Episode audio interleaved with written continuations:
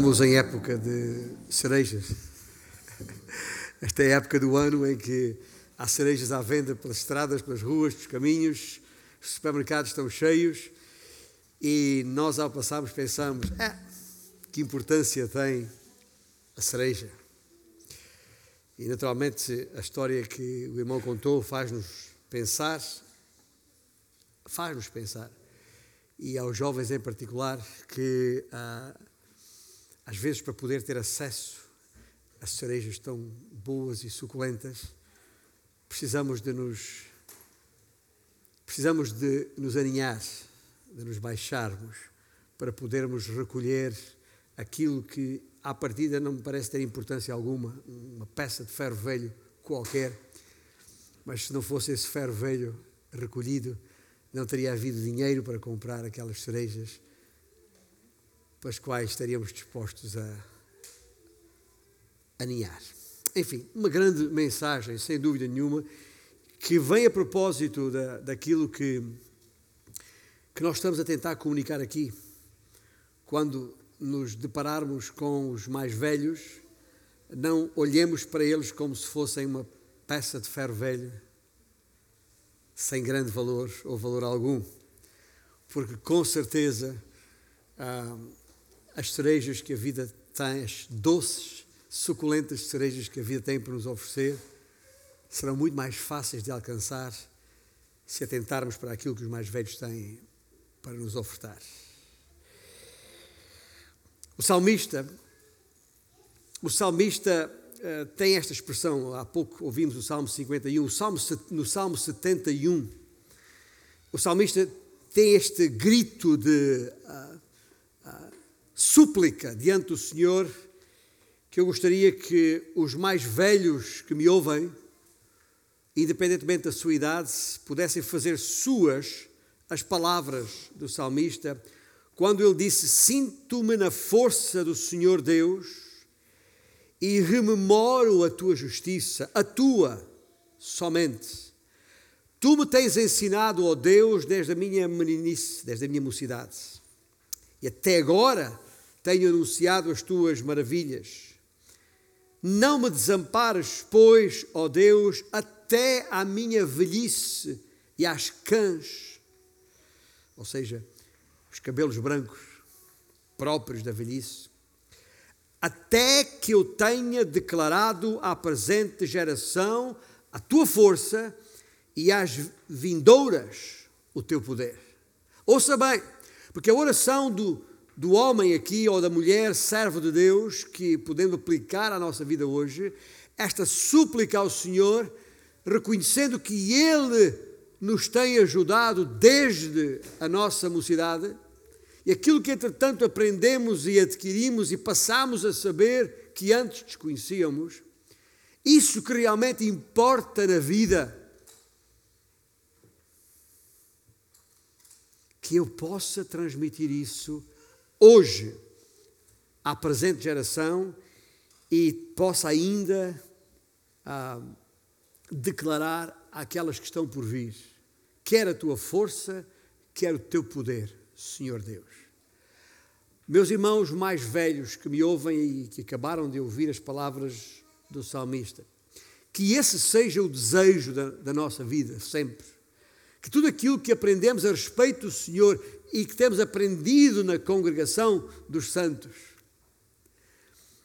a respeito deste Deus maravilhoso que temos, possamos continuar a ter forças, as mesmas forças que o Senhor nos deu até ao dia de hoje, forças para ensinar as presentes e até as vindouras gerações a respeito da força e do poder que há no Senhor Deus.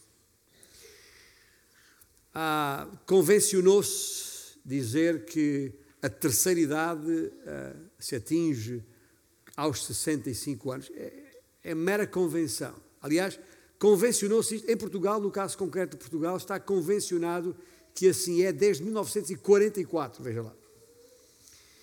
E vários países defendem a revisão dessa fronteira dos 65, tendo em conta o que, os ganhos que a esperança de vida tem obtido nos últimos tempos. Aliás, o próprio países como o Japão, considerado uma das mais avançadas, chegou a propor que a chamada terceira idade, ou velhice, só seja considerada depois dos 75 anos.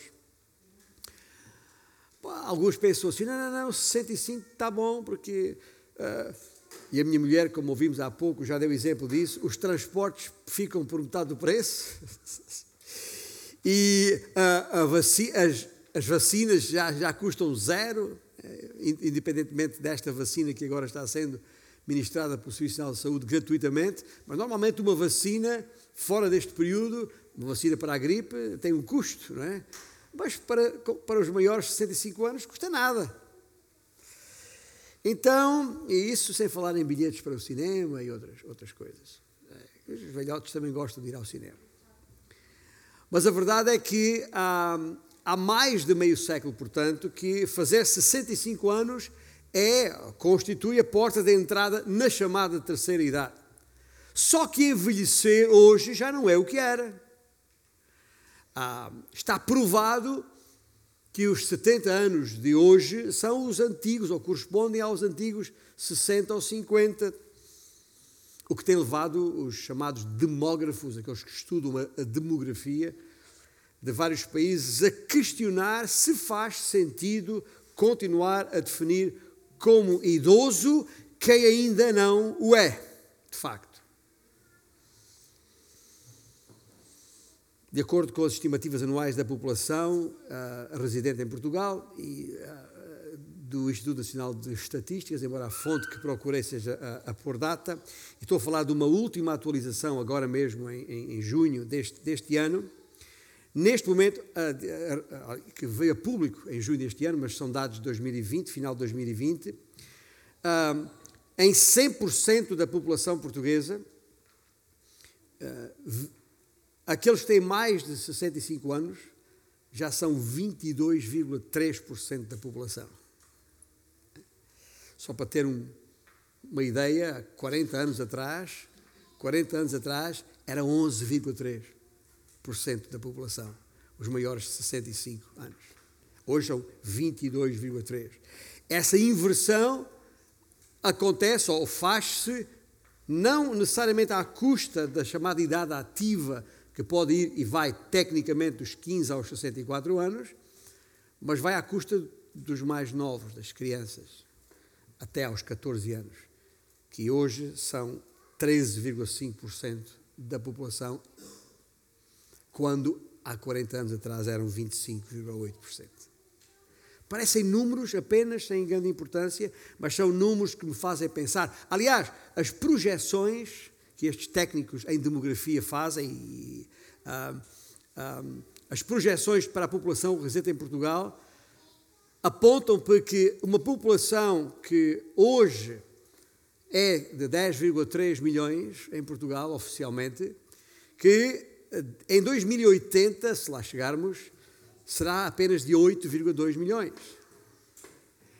E porquê? Exatamente porque ah, aumentou a esperança de vida, diminuiu a natalidade, os recém-nascidos. Ah, de acordo com, com ah, esta projeção, o número de jovens diminuirá de 1,1 4 milhões, daqui a uns anos, para apenas 1 milhão. E o número de idosos, os tais com 65 anos ou mais, passará de 2,2 milhões para 3 milhões, daqueles 8,2 milhões projetados para 2080. Ou seja, o índice de envelhecimento em Portugal quase duplicará, passando de, de, de, de 159 idosos por cada 100 jovens para 300, para 100% dos jovens. Ou seja, há, hoje há já 150 idosos para cada 100 jovens. Então passarão a ser 300 idosos para cada jovem. E isto é resultado do decréscimo da população jovem e do aumento da população idosa. São números oficiais do Instituto Nacional de Estatísticas que eu achei que era importante comunicar aqui por algumas ordens de razões, porque afinal de contas Talvez estes números e estas projeções ajudem a explicar porque é que a sociedade em que vivemos tende a desconsiderar os velhos. Aliás, tende a pensar que os velhos começam cada vez mais a ser um fardo difícil de aguentar. Até porque na minha idade, que me aproximo da chamada idade da reforma, entre aspas, ah, ainda, ah, ainda os que trabalham hoje ah, contribuem para a segurança social com o suficiente para eventualmente pagar a minha reforma. A reforma que eu já paguei há muitos anos. Está bem? Os primeiros descontos para a segurança social que fiz tinha 14 anos de idade. Meu primeiro salário. E, entretanto, uh, obviamente, esse dinheiro que eu fui descontando foi para pagar as reformas dos mais velhos que meus contemporâneos, mas uh, eu ainda, os trabalham hoje, eventualmente, eu ainda terão para contribuir para a minha reforma daqui a alguns anos, mas os mais jovens, se calhar estão a pensar assim, já não haverá dinheiro na segurança social para, para nós. Porque é cada vez menor a população jovem, a população ativa é verdade, e talvez por isso pensem temos que nos desfazer dos mais velhos. São um peso. E eu queria sublinhar aqui que estamos diante de uma mentira dos homens. A mentira dos homens que afirma, de muitas maneiras, vez após vez, a inutilidade dos mais velhos, que são um peso social e familiar. Não admira por isso e, portanto, que. Sejam colocados em, em lares. E estes últimos meses, durante a pandemia, fomos confrontados com realidades que nos entristeceram muito, a maneira como muitos dos idosos são tratados ou maltratados e continuam a ser. Nem todos, mas muitos são. Porque são um peso social, dão trabalho, a, a, perturbam o nosso dia a dia. Nós não temos tempo para eles e por isso colocamos em lares. E alguns idosos se queixam disso, esquecendo-se que já fizeram com os seus filhos a mesma coisa quando não tinham tempo para eles e os colocaram em infantários, ainda em terra idade. Mas há aqui uma mentira dos homens que consideram os mais velhos inúteis, um peso social e familiar, e por isso uh, causam desespero e eu, quando eu falo em desespero, eu vou usar outra palavra. É uma loucura. Porque veja, pensa comigo isto. Pensa comigo isto. Depois de muito se investir, estou a falar a todos os títulos, em aumentar a esperança de vida às pessoas, agora de repente investe-se para abreviar o tempo de vida às pessoas. E a eutanásia não é a única razão de o fazer, a única, único meio para o, o fazer. Isto é uma loucura. Os homens estão loucos. Aliás, a própria palavra de Deus, de acordo com Romanos capítulo 1, uh, ah, diz assim: tendo conhecimento de Deus, os homens, não o glorificaram como Deus, nem lhe deram graças, antes tornaram-se nulos em seus próprios raciocínios, obscurecendo-lhes obscurecendo o coração insensato. E depois diz assim Paulo, inculcando-se por sábios, tornaram-se loucos. Esses são os homens em geral. E hoje não é diferente. Paulo diz: mudaram a verdade de Deus em mentira. Porque há uma verdade de Deus a respeito dos idosos também. Tal como há uma mentira dos homens que eu acabei de revelar, como considerar os mais velhos inúteis, um peso, quer social, quer familiar, uma carga de trabalhos. Isso é próprio da loucura dos homens. Mas a verdade de Deus é diferente. E a verdade de Deus é, e vou outra vez citar, lembrar o salmista lá no Salmo 71, quando diz: Não me desampares, pois, ó Deus, até à minha velhice e às cães, não me desampares enquanto for tempo, e até que eu possa tenha declarado à presente geração a tua força e às vindouras o teu poder. Deixe fazer a pergunta aos mais velhos que me ouvem na sala ou mais tarde ouvindo a gravação, seja no podcast, uh, uh, em áudio ou mesmo num vídeo. Ouça bem, o desafio é exatamente para ti, mais velho, a começar em mim, que para lá caminho, para essa chamada idade. Estou eu É esta a minha oração? Ou seja, estou eu empenhado em que Deus me permita continuar a falar dele e das coisas dele e da sua justiça e do seu amor e de tudo que tem a ver com Deus às gerações presentes e mesmo às vindouras? Esta é uma pergunta que nós temos que fazer todos e cada um dos nossos dias, gente que me ouve. Todos e cada um dos nossos dias estão contados. Também o livro de Salmos e a palavra de Deus atesta isto. Porque é Deus quem determina a nossa entrada e a nossa saída de cena. É Deus que determina isso. E enquanto Ele nos mantiver em cena, é porque tem algo para apresentarmos. É porque nos considera úteis. E esta é a verdade de Deus em contraponto com a mentira dos homens que consideram os mais velhos inúteis. Afirmar que somos inúteis, ouça bem. E eu digo isto não apenas aos mais velhos, aos mais novos, quando olham para os mais velhos e o consideram como tal. Eu estou a falar mesmo para aqueles mais velhos que se consideram como tal. E tenho conversado com muitos que ah, ah, por aqui ando, arrasto-me, estou aqui a fazer o quê? Porque é que Deus não me leva? Só dou, só dou trabalho. Sabe estas frases? As pessoas, eu já não sirvo para nada, senão para dar trabalho aos outros.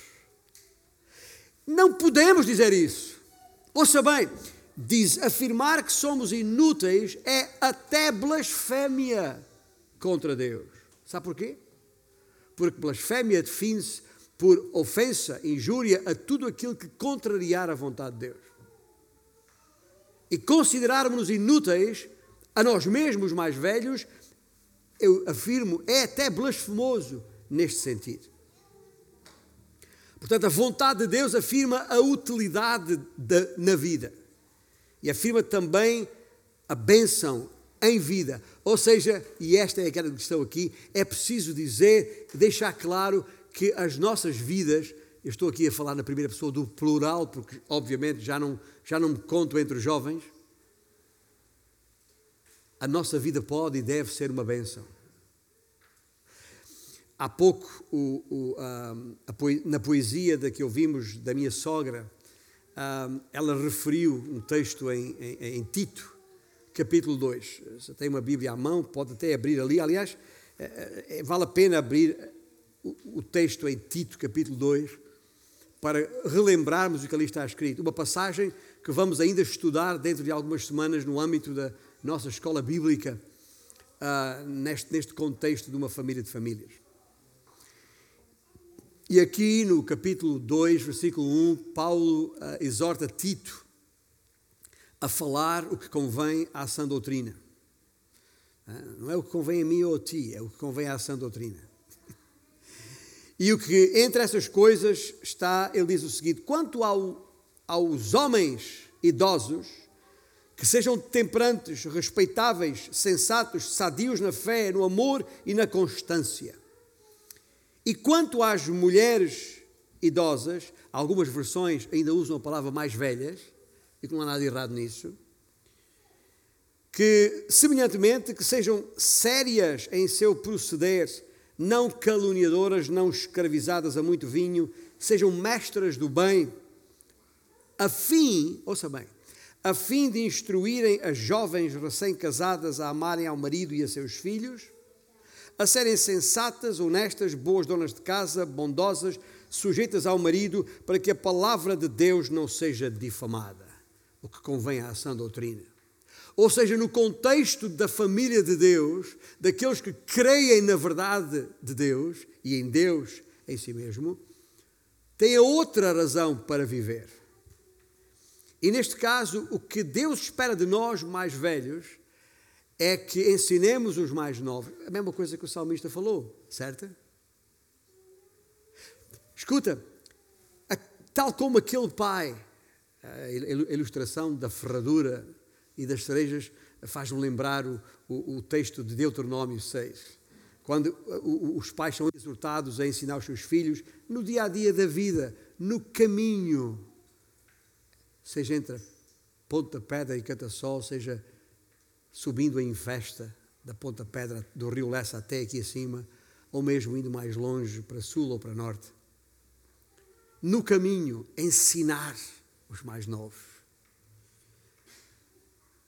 Ensinar os mais novos que não só que nem tudo que luz é ouro, mas também aquilo que pode parecer velho e sem valor pode ser algo de grande valor. Mas nós sabemos isso porque já vivemos isso, já passamos por lá, temos experiência de vida que os mais novos não têm.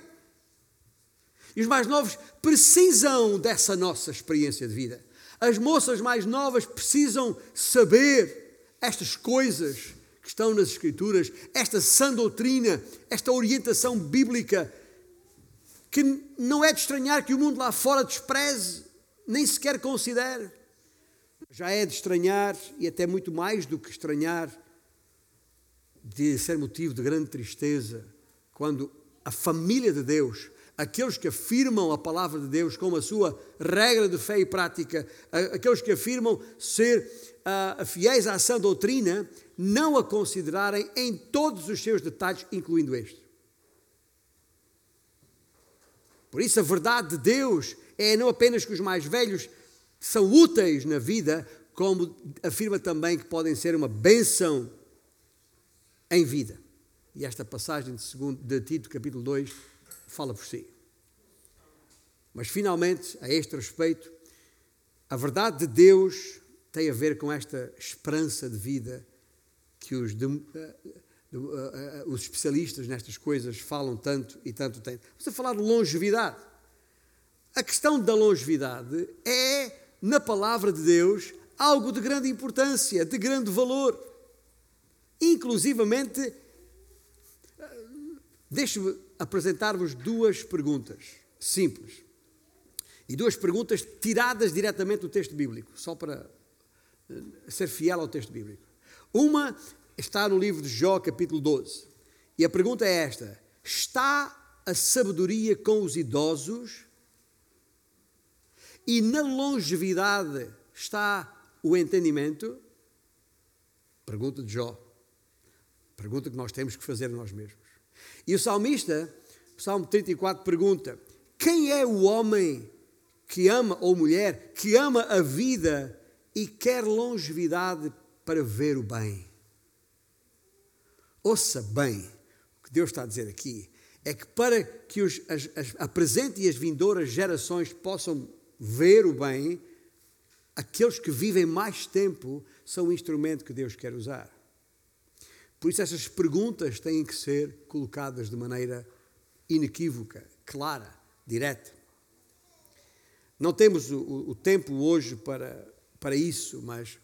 Ah, eh, porque o nosso tempo já se escoou, de facto mas estudando a respeito da longevidade, e há até bons sociólogos na, na, na praça pública, eu vou citar, vou referir apenas um, exemplo disso, uma, uma tal Ana João Sepúlveda, que é uma socióloga expert em, em, economia de longevidade e em envelhecimento sustentado, uh, uma mulher que, tem dedicado parte da sua vida a este, a este estudo, ela afirma e afirmou recentemente que a longevidade é de facto uma grande conquista da humanidade. Mas a verdade é que ah, em Portugal, em concreto, e vou apenas referir isto porque rapidamente, o índice de longevidade, quando falamos de índice de longevidade, estamos a falar da relação entre a população mais idosa e a população idosa, entre os idosos, mais de 65 anos, e os mais idosos. Ou seja, Uh, essa é chamada, o chamado índice de, de, longe, de longevidade. Era em 1960 de 33,6%, passou em 2011 para 47,9%, o que representa um aumento de 14,3% em meio século. E isto é importante para dizer o quê? Meus irmãos, nós mais velhos, e eu sou um jovem comparado com alguns que estão aqui, um, Ainda não sabemos tempo, quanto tempo de vida temos ainda à nossa frente, mas não podemos nos conformar com esta ideia de que somos inúteis, de que não estamos aqui a fazer nada, de que, porque isso, dizia eu há pouco, uh, não é uh, conforme ao plano de Deus. Se ainda aqui estamos em cena, é porque o Senhor tem algo que quer que apresentemos. E essa nossa experiência de vida é algo que as gerações mais novas agradecem. E eles agradecem, mesmo que não o digam, precisam de, de ouvir. E nós temos que estar disponíveis para transmitir isso. Erros que fizemos, que eles não têm que errar da mesma forma hoje. Caminhos que tomamos e que sabemos que vale a pena tomar, que eles poderão fazer em conformidade. Por isso, é importante dizer que é, em tempos idos, com menos longevidade, menos tecnologia, dizia esta Ana João Sepúlveda, e com mais estabilidade e níveis maiores de certeza, era possível fazer uma associação direta entre intervalos etários e estádios de vida. Hoje já não é assim. Hoje já não é assim. Nós sabíamos que uma, uma pessoa por, com, com, por volta dos 20 ou 25 anos de idade estaria a iniciar a constituição da sua família. Por volta dos 40 anos, isto era assim no meu tempo, por volta dos 40 anos estava a atingir o topo da sua vida profissional. E para os, os aos 60 então, ou depois disso, se reformar e aguardar a chegada do fim da vida por volta dos 70 anos. Isso hoje não podia ser menos verdade, diz esta socióloga. Já não temos estádios de vida fixos e que correspondam a intervalos etários determinados. E no futuro próximo, isso será ainda menos verdade. E é exatamente por isso cada vez mais necessário ter óculos novos. Gente, muda as lentes da sua prótese para perceber, digo eu, que uh, para que possamos entender a realidade das consequências de uma sociedade marcada pelo domínio dos adultos sobre os jovens. E portanto, meus irmãos, digo, a verdade é que atualmente, hoje, 2021, pode-se perfeitamente começar uma nova carreira profissional aos 70 anos. Eu conheço casos assim. Ter uma nova família, ainda que não possa procriar, mas ter uma nova família aos 80 anos. Conhecemos casos assim. E podemos morrer lá para os 100 anos. Pensa comigo, imagina que eu vou morrer, que eu vou viver tanto como o meu irmão frutuoso, que ainda está vivo com 101 anos e em seu perfeito juízo, embora fisicamente fragilizada. Imagina que eu vou viver ainda. Sabe o que isso quer dizer? Que eu tenho ainda mais quase 40 anos para viver. O que é que eu vou fazer com esses 40 anos? Ir para, para o parque, sentar a uma mesa para jogar sueca? Ou passar a vida a ver jogos uh, e vídeos? Evidentemente que não. E portanto eu tenho que mudar o paradigma na minha mente e espero que os irmãos também o façam e encarem a velhice, a idade, como um privilégio, uma bênção da parte de Deus e que essa bênção possa ser transmitida às gerações vindouras. Amém? Esse é o nosso desejo. E para terminar, quero deixar-vos, porque repare, quando falamos, e este é por isso é que eu dei o tema, este tema à, à mensagem, é que nós não somos como o mundo lá fora. A esperança de vida aumentou, mas para aqueles que, que têm uh, uma esperança de vida aumentada sem terem esperança na vida, é uma desgraça. Mas não, não é assim conosco, nós estamos em Cristo Jesus. E portanto, ainda que tenhamos esperança de vida mais longa, temos também uma vida com esperança. E isso faz toda a diferença. Temos uma razão para viver, temos um propósito de vida para corresponder. E assim, queria só em flash lembrar-vos um conjunto de versículos, textos bíblicos que deixo uh, uh, aqui projetados. Primeiro, uh, de Jó e Salmos, pergunta. O, o, o, o poeta diz: Sentir-te-ás seguro, porque haverá esperança. Olharás em derredor e dormirás tranquilo, pois tu és a minha esperança, Senhor Deus, e a minha confiança desde a minha mocidade. Paulo, escrevendo a Timóteo e também à igreja em Corinto, disse: Eu, Paulo, apóstolo de Cristo Jesus, pelo mandato de Deus, nosso Salvador, e de Cristo Jesus, nossa esperança. O que faz pensar onde é que está a tua esperança? Na reforma que vais receber ou não da segurança social, da casa que tens, do carro que tens ou gostarias de ter, da família? Onde é que está a tua esperança? Se a nossa esperança estiver em Cristo, estamos bem. Aliás, Paulo mesmo diz aos Coríntios: se a nossa esperança em Cristo se limita apenas a esta vida, somos os mais infelizes de todos os homens. E na esperança da vida eterna, escrevendo a Tito, que o Deus que não pode mentir prometeu antes dos tempos eternos a esperança da vida eterna. Guardemos firme a confissão da esperança, sem vacilar, pois quem fez a promessa é fiel. E finalmente Tito diz: aguardando a bendita esperança e a manifestação da glória do nosso grande Deus e Salvador Cristo Jesus, que nós aguardamos. E final, a palavra final de Paulo aos Romanos, dizendo: E o Deus da esperança vos enche de todo o gozo e paz no vosso crer, para que sejais ricos de esperança no poder do Espírito Santo. Ou seja, e em suma, a nossa esperança de vida, mais velhos, tem de assentar numa vida bendita, que transmite bênção, própria de quem tem uma bendita esperança como nós, se é que queremos nisso. Amém?